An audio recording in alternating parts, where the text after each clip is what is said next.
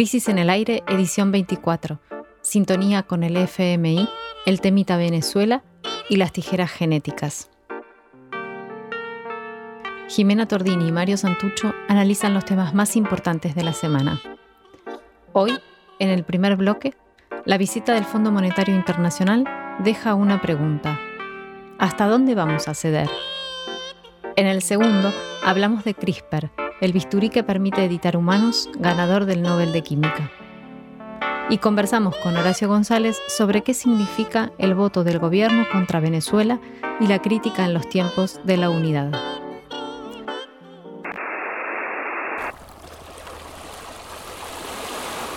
El podcast está al aire.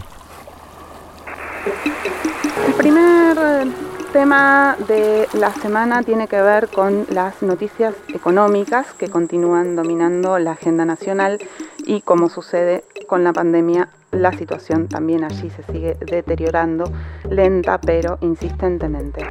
Así como los casos de contagio y las muertes por coronavirus aumentan y parecen no tener techo, asimismo los dólares paralelos continúan su escalada y ayer tanto el blue como el contado con liqui llegaron a cifras récord, lo cual en sí mismo no sería tan grave si no tuviera como efecto meter presión para que el peso argentino se devalúe y si eso finalmente se acelera, que es de, de hecho lo que está pasando, por lo menos lo que vimos ayer, pues la consecuencia directa de eso es que la gran mayoría de nosotros vamos a ser mucho más pobres. Según dio a conocer el INDEC el miércoles, durante agosto, que son los datos que conocemos ahora en octubre, se frenó la reactivación incipiente que la construcción, el sector de la construcción había mostrado en los meses anteriores durante junio y julio. Pero lo más llamativo de este informe fue que muestra una reducción del más del 5%, del 5,4% en el consumo masivo y especialmente en el consumo de alimentos debido a la reducción del nivel de ingresos de la población. Este dato es eh, realmente significativo. Bueno, y como si esto fuera poco, el martes llegó a la Argentina la nueva misión del Fondo Monetario Internacional a quienes le debemos más de 52 mil millones de dólares, que son los que eh, Macri pidió prestado y se fumó y que por supuesto no tenemos.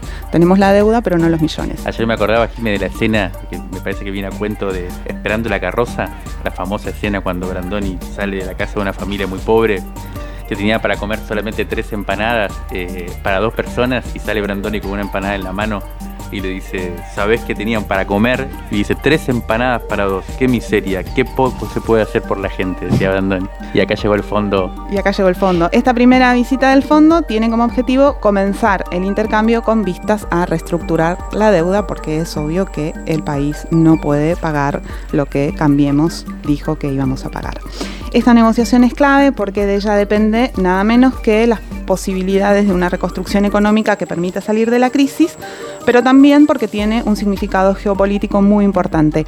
Vamos a escuchar a nuestro compañero Ale Berkovich, que es periodista, pero además es autor de una película sobre el Fondo Monetario que se llama precisamente Fondo, que la pueden encontrar por ahí si, si, la buscan en internet, que conoce muy bien el tema y le pedimos que nos cuente cómo entender lo que sucedió en estos días. El fondo volvió a la Argentina con, con, varios mensajes cifrados. Por un lado, el cambio de los interlocutores es una muestra de un intento de autocrítica o por lo menos de nuevo diálogo con el gobierno porque están corridos todos los que le prestaron esos 44 mil millones de dólares al gobierno de Macri en un acto que ya en el propio fondo eh, digirieron que fue completamente forzado eh, y que además Estados Unidos le impuso a otros directores importantes como Francia, Holanda, bueno, en general todos los europeos, Alemania eh, y, también a, a, los orientales, a Japón, por ejemplo. esto lo que muestra es que el fondo está tratando de reacomodarse y de esquivar lo mejor posible el argumento que obviamente va a esgrimir el gobierno de que esta deuda no se puede pagar por mucho tiempo y que no puede el fondo imponer grandes condiciones eh, para el programa macroeconómico mientras estira estos, estos pagos. El problema es que al, al mismo tiempo el Fondo Monetario está mostrando en distintos lugares de Latinoamérica distintas caras, medio que le dice a cada uno lo que quiere escuchar A Brasil, donde está Guedes como ultraortodoxo ministro de Economía, le dice que siga ajustando, felicita los ajustes y le exige más ajustes. Eh, a Ecuador, donde está Lenín Moreno, le presta plata fresca para surfear ahora la crisis del coronavirus, pero le exige también un ajuste fortísimo el año que viene. Acá en Argentina no dice nada, simplemente hizo preguntas muy puntuales respecto de cosas que le interesan a Estados Unidos, eh, como por ejemplo el avance de empresas chinas acá, preguntó por la hidrovía, preguntó por posible eh, restatización de, distintos resortes de la economía, pero específicamente de ese, eh, que es básicamente la concesión del Paraná para que salgan los granos de toda la cosecha, y no mucho más. Pero a México, por ejemplo, le acaba de hacer una revisión de artículo cuarto donde eh, no, le, no le hace ningún señalamiento ortodoxo.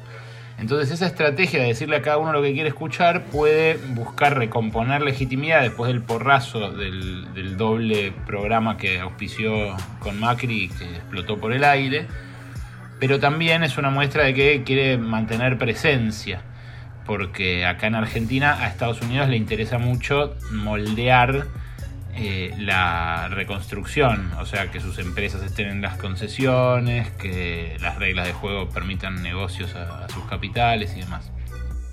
Bueno, la pregunta que hace Berco flota como una incógnita que vamos a conocer en los próximos meses, pero mientras, mientras tanto, eh, en torno a esa pregunta eh, se construyen hipótesis y se construyen estratégicas, estrategias que van a ser determinantes. El gobierno nacional, sobre todo los diferentes actores, van construyendo Em, estrategias en torno a esta pregunta, que es un poco la que deja planteada Berco, que es ¿qué nos va a pedir el fondo a cambio de perdonarnos por un tiempo los pagos que deberíamos hacerle hasta que recuperemos la capacidad de producir excedentes económicos? ¿no? Tenemos una deuda, no podemos pagarla ahora, eso, es ampliamente acordado, reconocido.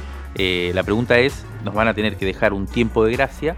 ¿Qué nos van a pedir a cambio para postergarnos esos pagos?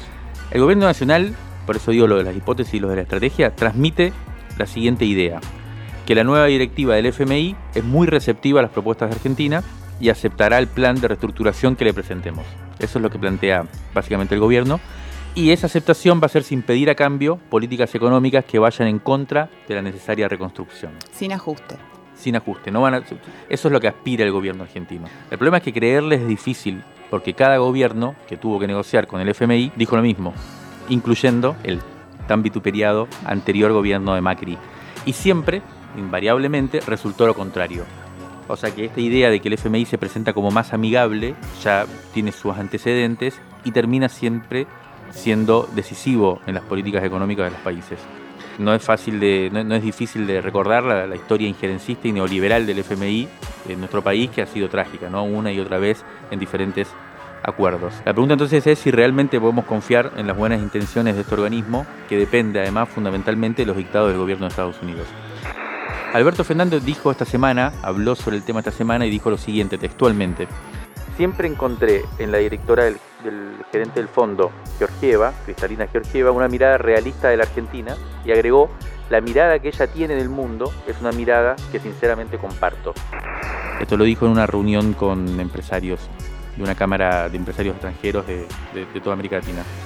Y también dijo esta semana, quiero destacar el apoyo del FMI para que el país resolviera el problema con los bonistas, es decir, que ya hubo un evento importante para el país, esto lo digo yo, ¿no? Eh, como fue la reestructuración de la deuda con los prestamistas privados, ¿no? en la que el Fondo Monetario jugó a nuestro favor. Acá están los dos primeros argumentos del gobierno para avalar su, postura. Lo primero, que hay una muy buena relación y respeto por, por la actual titular del fondo, Cristalina Georgieva, la segunda es que ya jugó el FMI a favor de los intereses argentinos, en este caso en la reestructuración con, los, con la deuda privada, con los acreedores privados.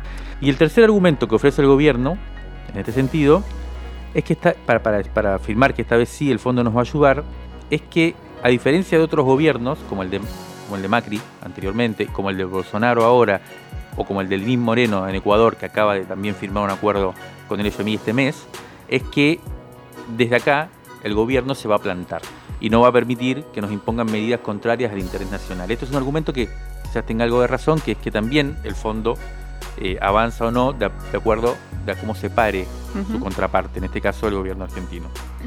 Para entender un poco si todo esto tiene sentido que está planteando el gobierno argentino y, que se está discutiendo en Argentina, le preguntamos a Lara Merlin, que es una economista norteamericana, es investigadora de la Confederación Sindical Internacional eh, y conoce mucho, precisamente por trabajar con los sindicatos de, diferentes partes del, del mundo, conoce mucho las dinámicas que gobiernan los organismos de crédito internacionales.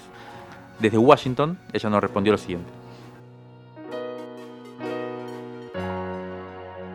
Lo que hemos visto en el FMI en los últimos años es un cambio de la retórica del fondo que ahora habla de cuestiones como desigualdad y desarrollo sostenible y dice que la época de ajustes estructurales está en el pasado. El problema es que hasta ahora el cambio de retórica no se ha aplicado en los préstamos del fondo que siguen proponiendo las medidas de austeridad y reformas neoliberales. Si estamos viendo el programa de Lenin Moreno con el FMI en Ecuador que se aprobó este mes, es un buen ejemplo de esta contradicción entre lo que el FMI dice ahora y lo que está haciendo. Porque el programa de Ecuador tiene los mismos elementos de medidas de austeridad y reformas que ponen el cargo del ajuste en los trabajadores. También sabemos que el FMI está prometiendo respetar la soberanidad del país y las prioridades de los gobiernos elegidos, así que también hay la posibilidad que en el caso de Ecuador el gobierno de Lenin Moreno no se opuso a estas medidas del FMI, que incluyen, entre otras cosas, recortes salariales y también recortes de inversiones públicas. Ah, por Argentina ahora tiene la oportunidad de, que, de pedir que el FMI demuestre que sí de verdad ha cambiado y sí puede sostener un programa que es de verdad inclusivo, especialmente porque en Argentina el último programa del FMI fue un fracaso monumental que no solamente provocó un aumento enorme en la pobreza, pero también destruyó la economía del país.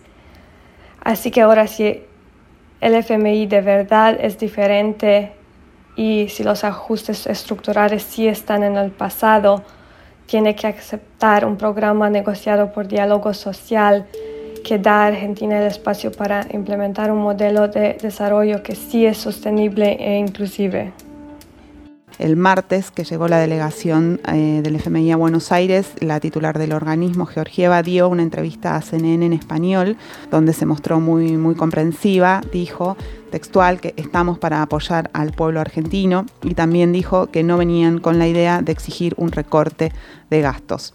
Además, la delegación estuvo integrada por una técnica de buena relación con el equipo económico de Martín Guzmán, la número 2 del FMI para el hemisferio occidental, Julie Kozak, y por un nuevo encargado para el caso argentino, Luis Cobedu, que es venezolano, quienes reemplazaron a los anteriores negociadores responsables del megapréstamo otorgado al gobierno de Macri, lo que es como una especie de reconocimiento del fracaso de, ese plan. Ahora los visitantes van a elaborar un paper que servirá como base para el inicio formal de las negociaciones que se estima comenzarán el mes que viene, en noviembre, con el objetivo de establecer un acuerdo de facilidades extendidas, es decir, como decíamos, una postergación de los plazos del pago. Bueno, entonces esto se va a empezar a discutir a partir de noviembre. La idea es que eh, se termine de, acordar antes de marzo. En marzo hay un pago importante de Argentina en el Club de París y que tiene que ver con los organismos de crédito internacionales, por eso tendría que ser antes de marzo, pero Argentina no quiere que sea este año porque está la elección en Norteamérica y no es lo mismo negociar, se calcula desde acá, con un gobierno de Donald Trump que con un gobierno demócrata, todo eso está por verse. En todo caso, el plan del gobierno argentino, que, quisiera que, fuera el resultado de este acuerdo, sería comenzar a pagar recién a partir del 2024, lo que debería pagarse a partir del año que viene, eh, sin que, como decíamos, se le impongan reformas estructurales, pero también sin pedir nuevos fondos, ¿no? Para salir del pozo en el que estamos, que es otra idea que aparece. De hecho, Ecuador, una de las cosas que firmó es que nuevos fondos frescos para este momento, Argentina no quisiera eso precisamente para salvaguardar cierta autonomía, digamos. Ahora, yo creo que, como decíamos antes, y ya lo mencionábamos, para entender bien esto hay que salir un poco de si Georgieva, de si COSAC. La rosca. Sí, esto que se plantea de que bueno, los directivos del, fondo que son más políticos tendrían más sensibilidad, mientras que los técnicos, que son los que elaboran efectivamente los planes, eh, son línea dura. Bueno, más allá de esto, hay que ampliar un poco el campo de batalla, me parece a mí, para entender políticamente qué es lo que se está discutiendo, para preguntarse quién decide efectivamente la política del FMI. Eh, y ahí lo que hay que ver es que el que decide la política del FMI son los que ponen la plata, son los accionistas, y el principal accionista es Estados Unidos, es el que tiene la última palabra. Por eso, como decíamos, la estrategia argentina eh, depende de extender las negociaciones y tratar de que Donald Trump pierda las elecciones y encontrar interlocutores más eh, amigables en ese sentido. Ahora, la verdadera conclusión de toda esta, de toda esta historia, si tuviera una enseñanza, para mí consiste en tomar nota del nivel de dependencia que tiene la economía argentina, ¿no? Porque no solo lo que estamos viendo entonces durante esta visita y todo lo que significa en la discusión actual de tanta deterioro económico es que la reconstrucción productiva, económica, depende en gran medida o totalmente de la buena voluntad del staff del FMI, por un lado, y por otro lado, en el caso, en el caso de que, o sea, habría que rezar entonces para que, para que ellos, esa, buena voluntad eh, nos juegue a favor, pero incluso en el caso de que se dé lo más favorable, que es que pierda Donald Trump en noviembre, efectivamente, en las elecciones de Estados Unidos, habrá que rezar también para que los sucesores que son Joe Biden, el candidato del Partido Demócrata, también muy, por supuesto que avala toda la lógica neoliberal y sobre todo el sistema financiero, son los, hacedores del sistema financiero de este siglo, de la globalización, de la desregulación de los capitales. O sea, también habría que rezar para que Joe Biden, en este caso, sea misericordioso con nosotros. Ahora, yo creo que para dar vuelta al razonamiento y planteando la pregunta de otro modo, no siempre preguntarnos qué van a hacer los funcionarios del fondo, los presidentes de Estados Unidos, la pregunta que tendríamos que hacernos es cuánto está dispuesto a ceder el gobierno argentino en este sendero de variables que no controlamos, que no controla el Estado argentino. Y preguntarse, dejar siempre planteada la pregunta de si no habrá que animarse alguna vez a patear la mesa y apostar a vivir con lo opuesto. Y en ese sentido me gustaría cerrar el bloque, si te parece, si me permitís, Jimmy, con un recordatorio que quizás resulte un poco naif, pero viene a cuento del tema, eh, que tiene que ver con que este jueves, 8, de octubre, se cumplieron 63 años del asesinato del Che Guevara en Bolivia. Que viene el Che con la situación actual con el FMI. Bueno, el Che una vez dijo algo que quedó en la memoria eh, de muchos de nosotros, porque le salió gracioso como lo dijo. Eh, pero al mismo tiempo eh, lo que dijo es una verdad de esas que podríamos considerar un poco eternas. En un discurso eh, muy conocido, en un momento dijo... No se puede confiar en el imperialismo, pero ni tantito Nada.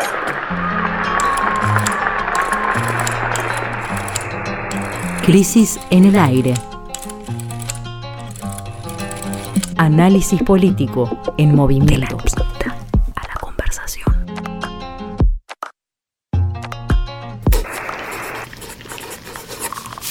revistacrisis.com.ar. El miércoles 7 de octubre, dos científicas, Emmanuelle Charpentier, que es francesa, y Jennifer Doudna, que es estadounidense, ganaron el Premio Nobel de Química por haber descubierto, comillas, una de las herramientas más afiladas de la tecnología genética, las tijeras genéticas CRISPR. ¿Qué significa CRISPR? ¿Vos sabés, Mario? No, ni idea. Bueno, CRISPR es el acrónico acrónimo de repeticiones de palíndromos cortos agrupados a intervalos regulares en ah, inglés. Ahora entendiste todo, ¿no? Bueno, seguramente esto no le dice nada comprensible a todos, salvo a los que saben. Así que vamos a tratar de, explicarlo un poco.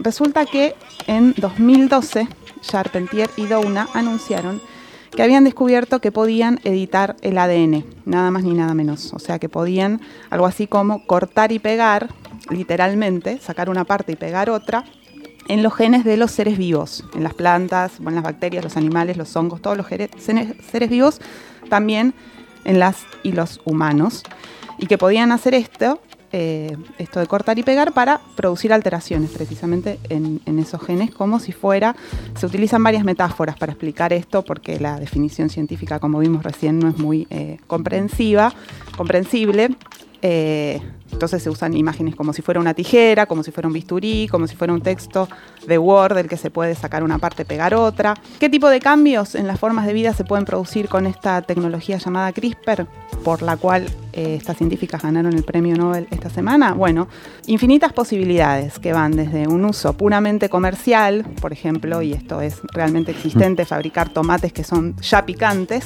o eh, un nuevo tipo de café, hasta experimentar con animales para buscar la cura de enfermedades de nosotros, nosotros las personas, como el Alzheimer, por ejemplo, o para eh, quitar la tendencia a tener sordera. Impresionante, o sea, pero es todo edición hereditaria, ¿no? O sea, editan cómo van a ser los seres que vienen. Claro, se transforman los genes para cambiar rasgos de las especies.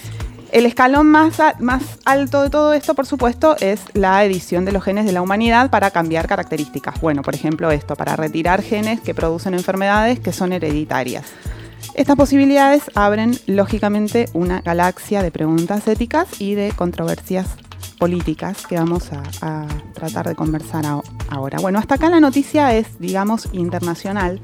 Pero mientras preparábamos este programa, nos empezamos a preguntar, nos dio curiosidad saber si en Argentina se trabaja con esta tecnología, con CRISPR, y encontramos que sí. Encontramos que en la UNSAM, en la Universidad Nacional de San Martín, funciona el Instituto de Investigaciones Biotecnológicas, donde desde 2014, o sea, bastante cercano al momento en el que se descubrió, se usa CRISPR en investigaciones con animales. Uno de los resultados de este desarrollo científico argentino son vacas cuyos genes fueron editados para que produzcan leche hipoalergénica. Estos animales ya nacieron, son muy jóvenes, todavía no se sabe si van a dar leche hipoalergénica o no, pero se espera que sí, ¿no? Se espera que crezcan para saber si, si, esto ha funcionado. En este instituto también se investiga con cerdos en pos de la cura de enfermedades que tenemos las personas, como el cáncer de colon entre otras. Bueno, todo esto supone una supervisión de, comités éticos que controlan eh, esta cuestión de la investigación con animales. Hablamos con Adrián Muto, que es director de este laboratorio que funciona en la UNSAM. Le preguntamos qué pasa con la aplicación de CRISPR en investigaciones que involucran los genes de los humanos y esto nos respondió. Éticamente hablando, bueno, eso eh, ya, ya, ya el comité de ética eh, interviene mucho más fuerte si vos empezás a trabajar con, líneas que, tengan que ver con, los seres humanos, ¿no? Eh, más que nada hay, hay, cierto, hay muchas restricciones y más que nada tiene que ver con, editar líneas germinales, o sea, por ejemplo, embriones humanos y eh, estas mutaciones eh, en las líneas germinales eh, tienen, tienen cierto debate ético porque son hereditables. Vos, vos, podés, vos, vos podés generar una mutación que va a ser heredada según las leyes de Mendel. Recuerdo en este momento un ejemplo de los embriones que, que se han, sido modificados en China en el año ya, creo que 2015, 2016 este, y en el 2018 bueno, se dio la luz, que, le hicieron un juicio al investigador y demás, eh, diciendo que esto es eugenesia. Eh, eugenesia es, es, mejorar una línea, una línea germinal humana para tener eh, diferentes características que lo que la naturaleza le hubiese dado. Entonces, bueno, eso está muy, muy, muy en la mesa de debate actual y tiene que ver más que nada dónde poner un límite, ¿no? A, qué altura ponemos la vara? ¿A qué altura deja de ser, deja de ser este, eh, edición genética para, pasar a ser eugenesia? eso es, eso es eh, más que nada es en, la parte genética y más que nada en en, edición genética en, todo lo que tiene que ver con líneas germinales humanas. Principalmente en edición genética de enfermedades, ¿no? Eh, tratar de eliminar enfermedades hereditarias este, en seres humanos, eso es un, tema muy interesante y, con muchísimo futuro y aplicación. Bueno, pero hoy por hoy está, está todos los días en la mesa de, de debate ético. Adrián Muto que es el, no sabía esto que era que se estaban haciendo acá estas experimentaciones en la Universidad Nacional de San Martín, que no lo sepamos también es un tema, ¿no? Porque realmente no, no es algo que debería quedar cerrado a la comunidad científica. Nombraba algo que ocurrió en China, eh, un científico que editó embriones humanos para que dos gemelas que estaban por nacer fueran inmunes al virus que produce el SIDA. ¿no? Creo que sus eh, progenitores eran que tenían el SIDA o algo así y, querían evitar que naciera con SIDA. Eh, eso fue en diciembre, no, eso fue antes, pero en diciembre del 2019 el científico chino fue condenado a tres años de cárcel, se armó un gran escándalo a nivel internacional cuando se conoció esta noticia. Eh, también le pusieron una multa de 380 mil euros y nunca más va a poder ejercer labores en el mundo sanitario. ¿no? Es una historia que está contada, esta, la del chino y lo que significó este evento, en una nota del periodista científico Federico Cuxo, que está saliendo justo en el número 49 de Crisis, que ayer entró a imprenta. 44. ¿Cuánto dije? 49. Ah, perdón. El número 44 de Crisis, que, ayer entró a imprenta y que va a estar disponible eh, desde el viernes próximo. Así que otra vez volvemos a invitar a la audiencia a suscribirse de manera veloz para no quedarse sin un ejemplar. Vamos a subrayar acá solo dos cuestiones de los que plantea esta nota. Eh, la primera tiene que ver eh, con las consecuencias sobre los humanos del futuro, es decir, si comienza a ser posible que los rasgos que algunos consideran molestos puedan ser eliminados. ¿no? Eh, o sea, hasta qué punto, tratando de corregir las anomalías, las enfermedades, lo que se está disolviendo es la diferencia. ¿no? Hasta qué punto esto no, nos lleva hacia una humanidad mucho más homogénea mucho más controlada. Eh, la cuestión de la eugenesia que decía. Exacto. la, diferencia ¿no? entre, entre adelanto científico y eugenesia. Eh, y la segunda, bueno, tiene que ver directamente con esto, es quién toma estas decisiones, ¿no? Hasta dónde se puede llegar, cuán alta ponemos la vara, como decía Adrián Muto. Eh, bueno, ¿quién lo discute? Algo que pone, digamos, en, en cuestión y en discusión la humanidad como tal, lo que viene. Entonces, ¿quiénes discuten? ¿Los científicos? O, los científicos necesitan ampliar esta discusión y entonces que entren la política? Eh, ¿Quiénes discuten? ¿La gente informada? ¿Solo los que tienen capacidad de decisión porque están informados? ¿O es una discusión mucho más amplia y por lo tanto difícil de, sobrellevar? ¿no? Eh, según Cuxo en, en, en la nota que publicamos en la revista Grisis, ya apareció un movimiento de investigadores eh, de 10 países distintos que piden la, creación precisamente de asambleas ciudadanas nacionales y, globales para dar esta discusión porque dicen que el tema es demasiado importante para dejarlo en manos solo de científicos y políticos. Para concluir este bloque eh, y todo este debate que la verdad que en, cierto modo recién empieza pero que es trascendental y como decíamos al principio suele quedar afuera de las discusiones de la coyuntura, de la urgencia y del día a día, eh, le pedimos a Hernán Banoli, que es también integrante del colectivo editorial de la revista Crisis, eh, él es editor de la revista, como decía, y además es dentro de la revista es el más curioso eh, sobre el tema de las tecnologías, y le pedimos que nos resuma un poco qué significa CRISPR, y si el premio Nobel que, conocimos esta semana puede significar un punto de inflexión en este debate. La edición CRISPR consiste en que después de muchísimos intentos de la ciencia y de experimentos eh, tanto con seres humanos como animales, muchos de los cuales fracasaron en forma trágica, el genoma humano finalmente con la ayuda de la inteligencia artificial eh, se pudo decodificar y la innovación que produce la tecnología CRISPR es la de eh, que a través de, un pedazo de ARN que se llama Cas9, que fue descubierto por, un científico español, eh, permite introducirse en, un embrión o, incluso en, una persona que esté, que esté viva o en cualquier ser que esté vivo, cortar pedazos de la cadena genética y reemplazarlos eh, de acuerdo a una programación preexistente. Entonces los alcances de esta tecnología eh, pueden llegar a ser monstruosos, ¿no? Eh, desde lo que es, eh, digamos, una elección de bebés de probeta por catálogo, hasta lo que es la, síntesis de, ADN de dos especies diferentes. Así que bueno, por ahora se trata con, mucho cuidado, pero el último premio Nobel de Química nos indica que es un tema que va a estar en la agenda y que realmente si estas tecnologías eh, se empiezan a, poder masificar y, a poder elaborar de una manera económica o no, eh, nos va a invitar a pensar en un poco de vuelta en qué es la naturaleza humana y, qué es lo que puede hacer la sociedad eh, éticamente ante estas posibilidades que hable la ciencia.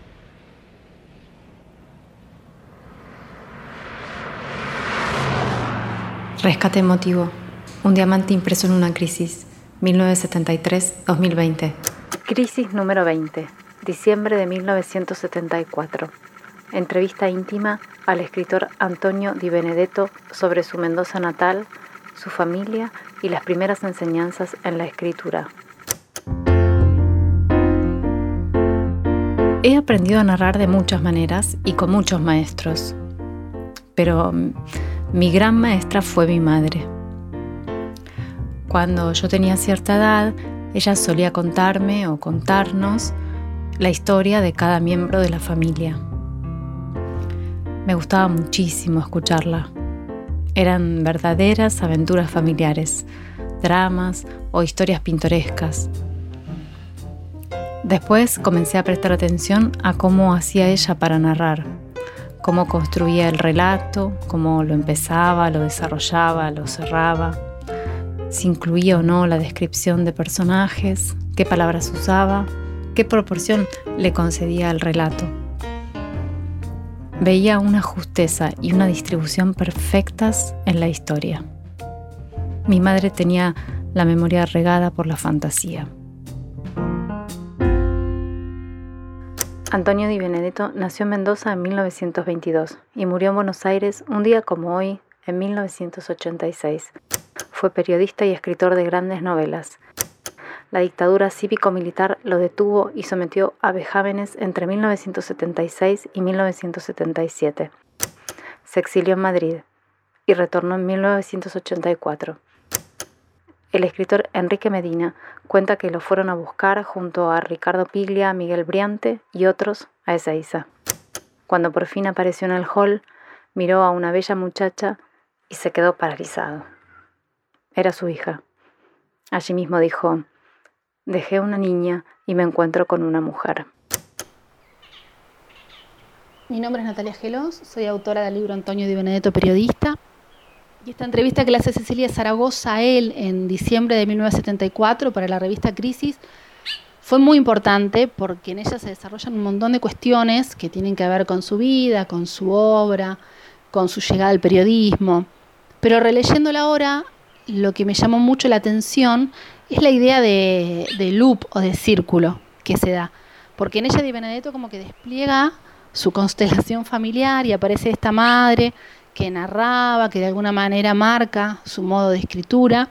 Aparece el padre, las preguntas que le generan, su muerte cuando él era un chico y esta idea del suicidio que siempre estuvo rondando. De hecho, Di Benedetto escribió una novela hermosa que se llama Los suicidas. Y hacia el final, cuando la periodista le pregunta a él por su lugar como niño, él responde, pero después como que se reubica en el lugar de adulto y se piensa como padre, padre de Lucy, su hija. Entonces empieza a lamentarse por todas las horas que él no le dio, por estar ocupado, por estar en el trabajo, por estar escribiendo incluso. Entonces se lamenta por eso, esas horas, esa falta, habla de la ausencia. Y esto se vuelve como muy significativo porque un año y meses después a Di Benedetto lo detuvieron, fue en el, el 24 de marzo de 1976, en la madrugada, y entonces eso cambia y esa ausencia toma otro espesor y otra, otro significado. Él ese día, el 23 de marzo, llama a Lucy, que, era, que estaba en, un de una amiga, y le dice que al otro día no vayan a la escuela porque algo iba a pasar. Lucy no va, al día siguiente va a su casa, encuentra la casa revuelta, sabe que a su papá lo detuvieron, y a partir de ahí ya la vida de ellos nunca es como, nunca fue como la, la pensaban es un antes y un después.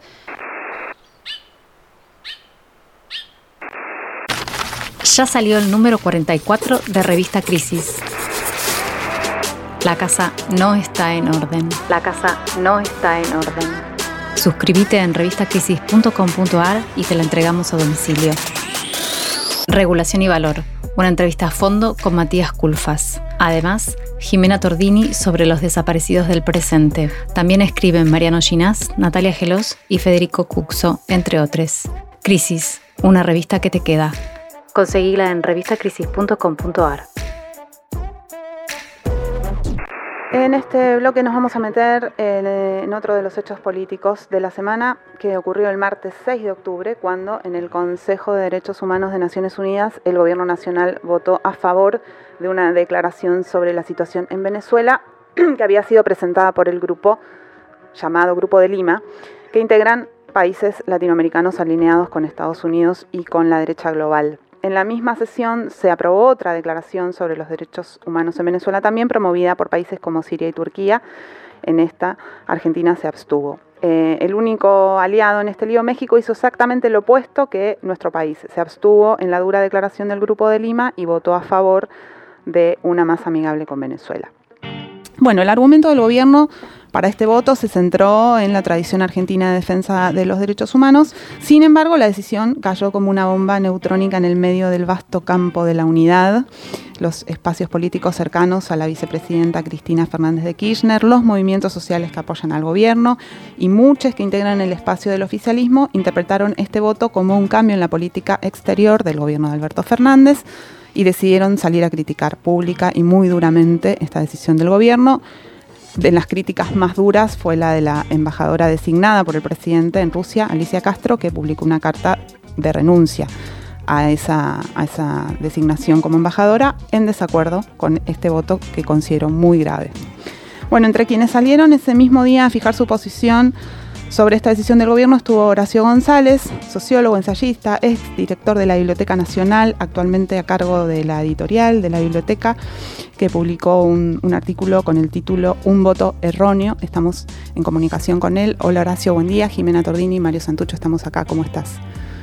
Muy bien. Un buen día, Marisa y Valeria. Eh, te queríamos pedir eh, brevemente para, compartir con, la audiencia los, los principales puntos de, esa nota que escribiste el, mismo 6 de octubre. Eh, creo que resumiste muy bien la cuestión, mucho mejor que, la que, otras, otras balances o pinturas del momento que, he escuchado.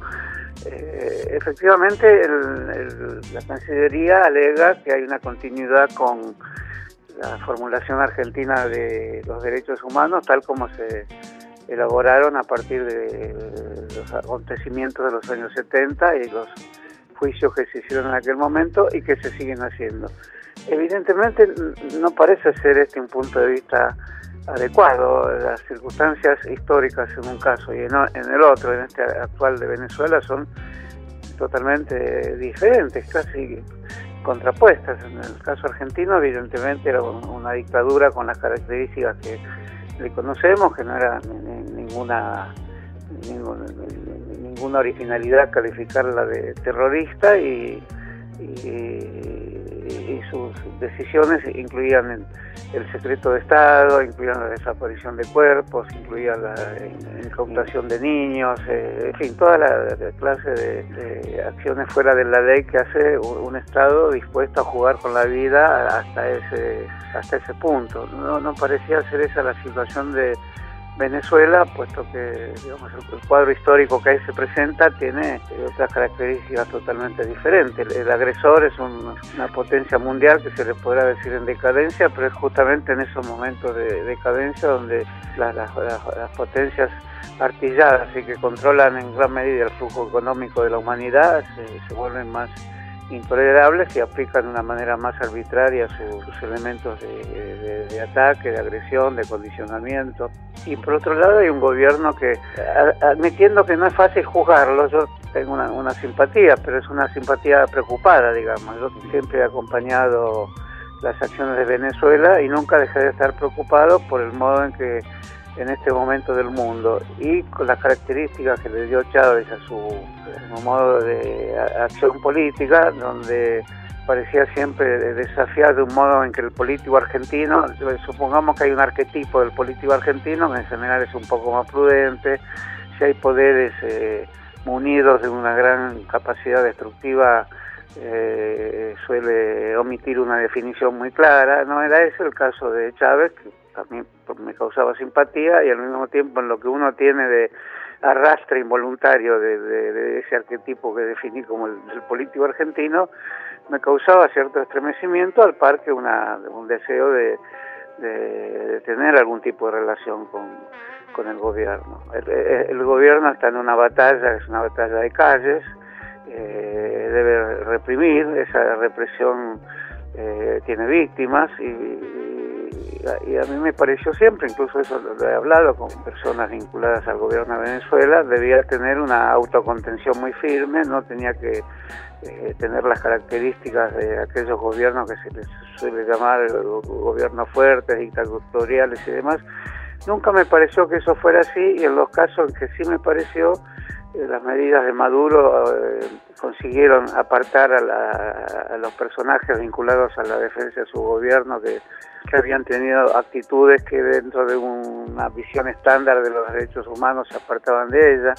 Entonces, para resumirte mucho lo que me parece es un problema que tiene muchas dimensiones, no me pareció que fuera el mismo problema de derechos humanos que emanaban de una dictadura militar como la Argentina, lo que se pudieran aplicar para comprender o interpretar la cuestión del, gobierno de Maduro, que está aislado en Latinoamérica, que mm. ha tomado medidas importantes y sinceras, digamos, cuando dice eh, que hay una que hubo o podría haber una perspectiva socialista en Venezuela con el partido de, que, se llama de ese modo, para mí no es un nombre que me sea indiferente ese nombre y tampoco me es indiferente el que el nombre de cualquier eh, eh, posición de, la lengua política que a uno le guste también se pueden cometer actos que no te gusten. Por eso teniendo en cuenta todos estos matices, me pareció que eh, sumarse justamente a la posición en derechos humanos del Grupo de Lima, que es un grupo que es como un ariete medieval del gobierno de Trump, y después explicarlo de esta manera tan frágil, me, pareció que rebaja justamente la tradición argentina de los derechos humanos, la deja por el piso directamente, así que me parece que es justa toda la reacción que se ha producido, que la vi bastante espontánea, no, no, yo personalmente no, no hablé con nadie, me pareció que eh, tocaba un nervio. Eh, que ni siquiera sabía si estaba activo como, como nervio. Pensé que hasta era un nervio dormido. Ya descartaba que alguien en la Argentina pudiera ofenderse, indignarse o, salir a decir algo públicamente por lo que pasaba en Venezuela. Pero lo cierto es que México, que también tiene actitudes de, autoprotección, digamos, de su gobierno frente al estado real del mundo, no solo la pandemia, la política norteamericana, la dificultad de los gobiernos elegidos por votos populares para hacer lo que prometen en elecciones por razones que uno puede comprender. Aún así, eh, digamos, la humanidad en su conjunto da la impresión que tiene, aunque sea dormida, ciertas cuestiones ya definidas desde el punto de vista de quienes arrastramos, aunque sea penosamente, tradiciones de, transformación social, donde la palabra mm. socialismo con sus diversos matices y sus diversas interpretaciones no, nos puede ser indiferente, ni, ni, tampoco la palabra democracia, ¿no? y que no tenemos un, un marco partidario, o ni siquiera una corriente de opinión fija desde la cual opinar, entonces se trató de algo que debe eh, originar una alerta muy grande en el gobierno mm. argentino. No pueden decir cualquier cosa, no pueden hacer cualquier cosa en nombre de los ostensibles peligros que acechan un gobierno democrático que evidentemente tiene que mostrar aún una gran eh, en, ese plano porque ha intentado hacer cosas por supuesto no es, no es escaso en sensibilidades sociales es, es escaso me parece a mí en términos de comprender en qué momento de la historia está no solo el gobierno argentino, sino el conjunto de la humanidad. Esa escasez es una escasez que proviene del hecho que hay demasiados políticos profesionales en el gobierno. Te quería eh, ir a eso, a profundizar ese punto de por qué eh, pensás vos o cómo interpretás eh, esta decisión del gobierno argentino, ¿no? Porque recuerdo un artículo tuyo muy bueno en un libro que publicamos este año, por siglo XXI, donde planteabas el tema de la unidad. Ahí hay, ahí hay un, un gran tema, ¿no? Que precisamente se pone en juego ahora, esa unidad, la amplitud de esa unidad y cómo se tramita y cómo se procesan los debates en esa unidad. Este es un gran ejemplo. Y el otro tiene que ver con esto que estabas mencionando ahora, ¿no? El, tema de cierto pragmatismo, que es el que eh, caracterizaría a este arquetipo del político argentino, si se quiere, y en un, en un momento en el cual antes del programa hablamos, por ejemplo, de la visita del fondo, de la necesidad de tener ciertos gestos hacia Estados Unidos. ¿Vos cómo interpretás eh, este debate, digamos? Bueno, eh, podría explicarse por el hecho de que ante el fondo no querrían producir un hecho que se escapara del marco de, presunta benevolencia que va a tener el fondo en la tramitación de la deuda.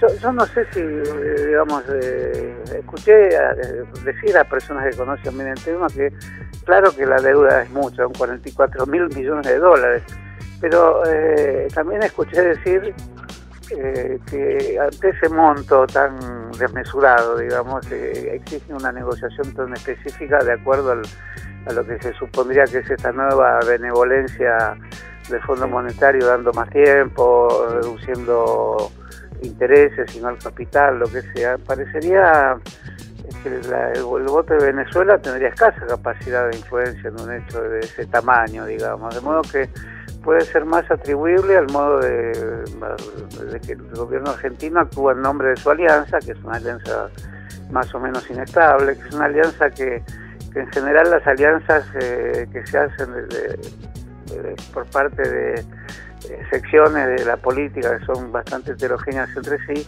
tratan de no ser tan inestables. Esta se muestra bastante inestable y en general cuando hay que decidir sobre la base de, opiniones heterogéneas se decide en relación a, una suerte de conservatismo de, o de prudencialismo o de no tocar las cosas como están demasiado ostensible como para que provoque el entusiasmo que se precisaría para defender un gobierno tan acosado por una nueva derecha argentina que es muy troglodita. Estamos ante trogloditas que son ni más ni menos que los grandes medios de comunicación, financieros, comunicacionales o digamos todo todo lo que se ha dicho ya respecto a cómo se ha creado en, todos nuestros países un, un, nuevo agrupamiento frentista también, pero son frentes de procedimientos no políticos, sino en relación a, cómo eh, manejar la materia prima de la conversación, la materia mm. prima del dólar, de la economía, de, y de las finanzas y de la justicia, de modo tal que frente a eso,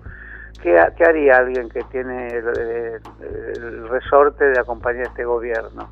¿Acepta todo o, en las fisuras que se producen habla en relación a lo que antes mencioné, un nervio fundamental que no debería ser tocado ni explicado tan eh, precariamente. A mí me, realmente, si no, quiero hablar de una manera despectiva de ninguna de las personas que gobiernan, porque o los conozco o, tuve relación con ellos en el pasado, o me causan simpatías diversas en relación a mis propios recuerdos personales. Mm. Pero lo cierto es que eh, son, digamos, se muestran demasiado hijos de su carrera política y no perciben que al estar frente al vendaval tienen que actuar de manera diferente.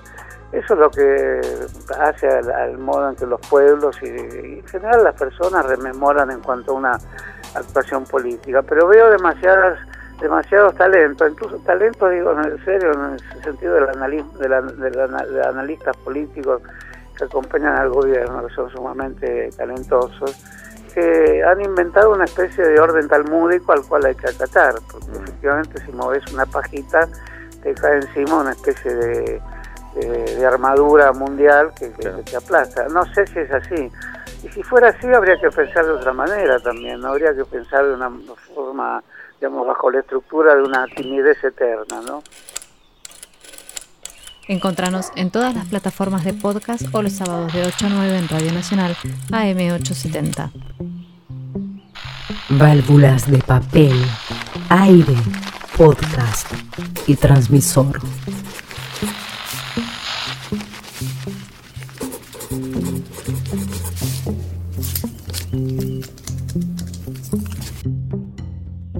Crisis en el aire. Gabo Ferro. Entrevista en el programa La Mar en Coche, FM La Tribu. ¿Qué es una revolución? Es justamente que después de ese acto no, no podamos, no haya manera, por más que intentemos, de volver a ser iguales a lo que éramos previos a este suceso. Y uno, uno tiene que aspirar a que ciertas cuestiones, un programa de radio, una revista, como decía antes, cualquier cosa, una relación amorosa, sean absolutamente revolucionarias, resulten bien o mal, pero todo debe ser absolutamente revolucionario y todos debemos, eh, eh, debemos asumir cada paso como verdaderamente revolucionario y, debe cantarse suavemente, porque la revolución al principio es muy frágil y hay que soplarla y hay que es como un fueguito, ¿no? Hay que, hay que hacerla grande. No hay que cogerla grande, sino que hay que irla soplando despacito y empieza con eso, por ahí con un mate rico, empieza con alguna cosa y de ahí va a crecer, empieza con el verso, empieza con el poema, empieza con, con, un, con, un, con un silencio.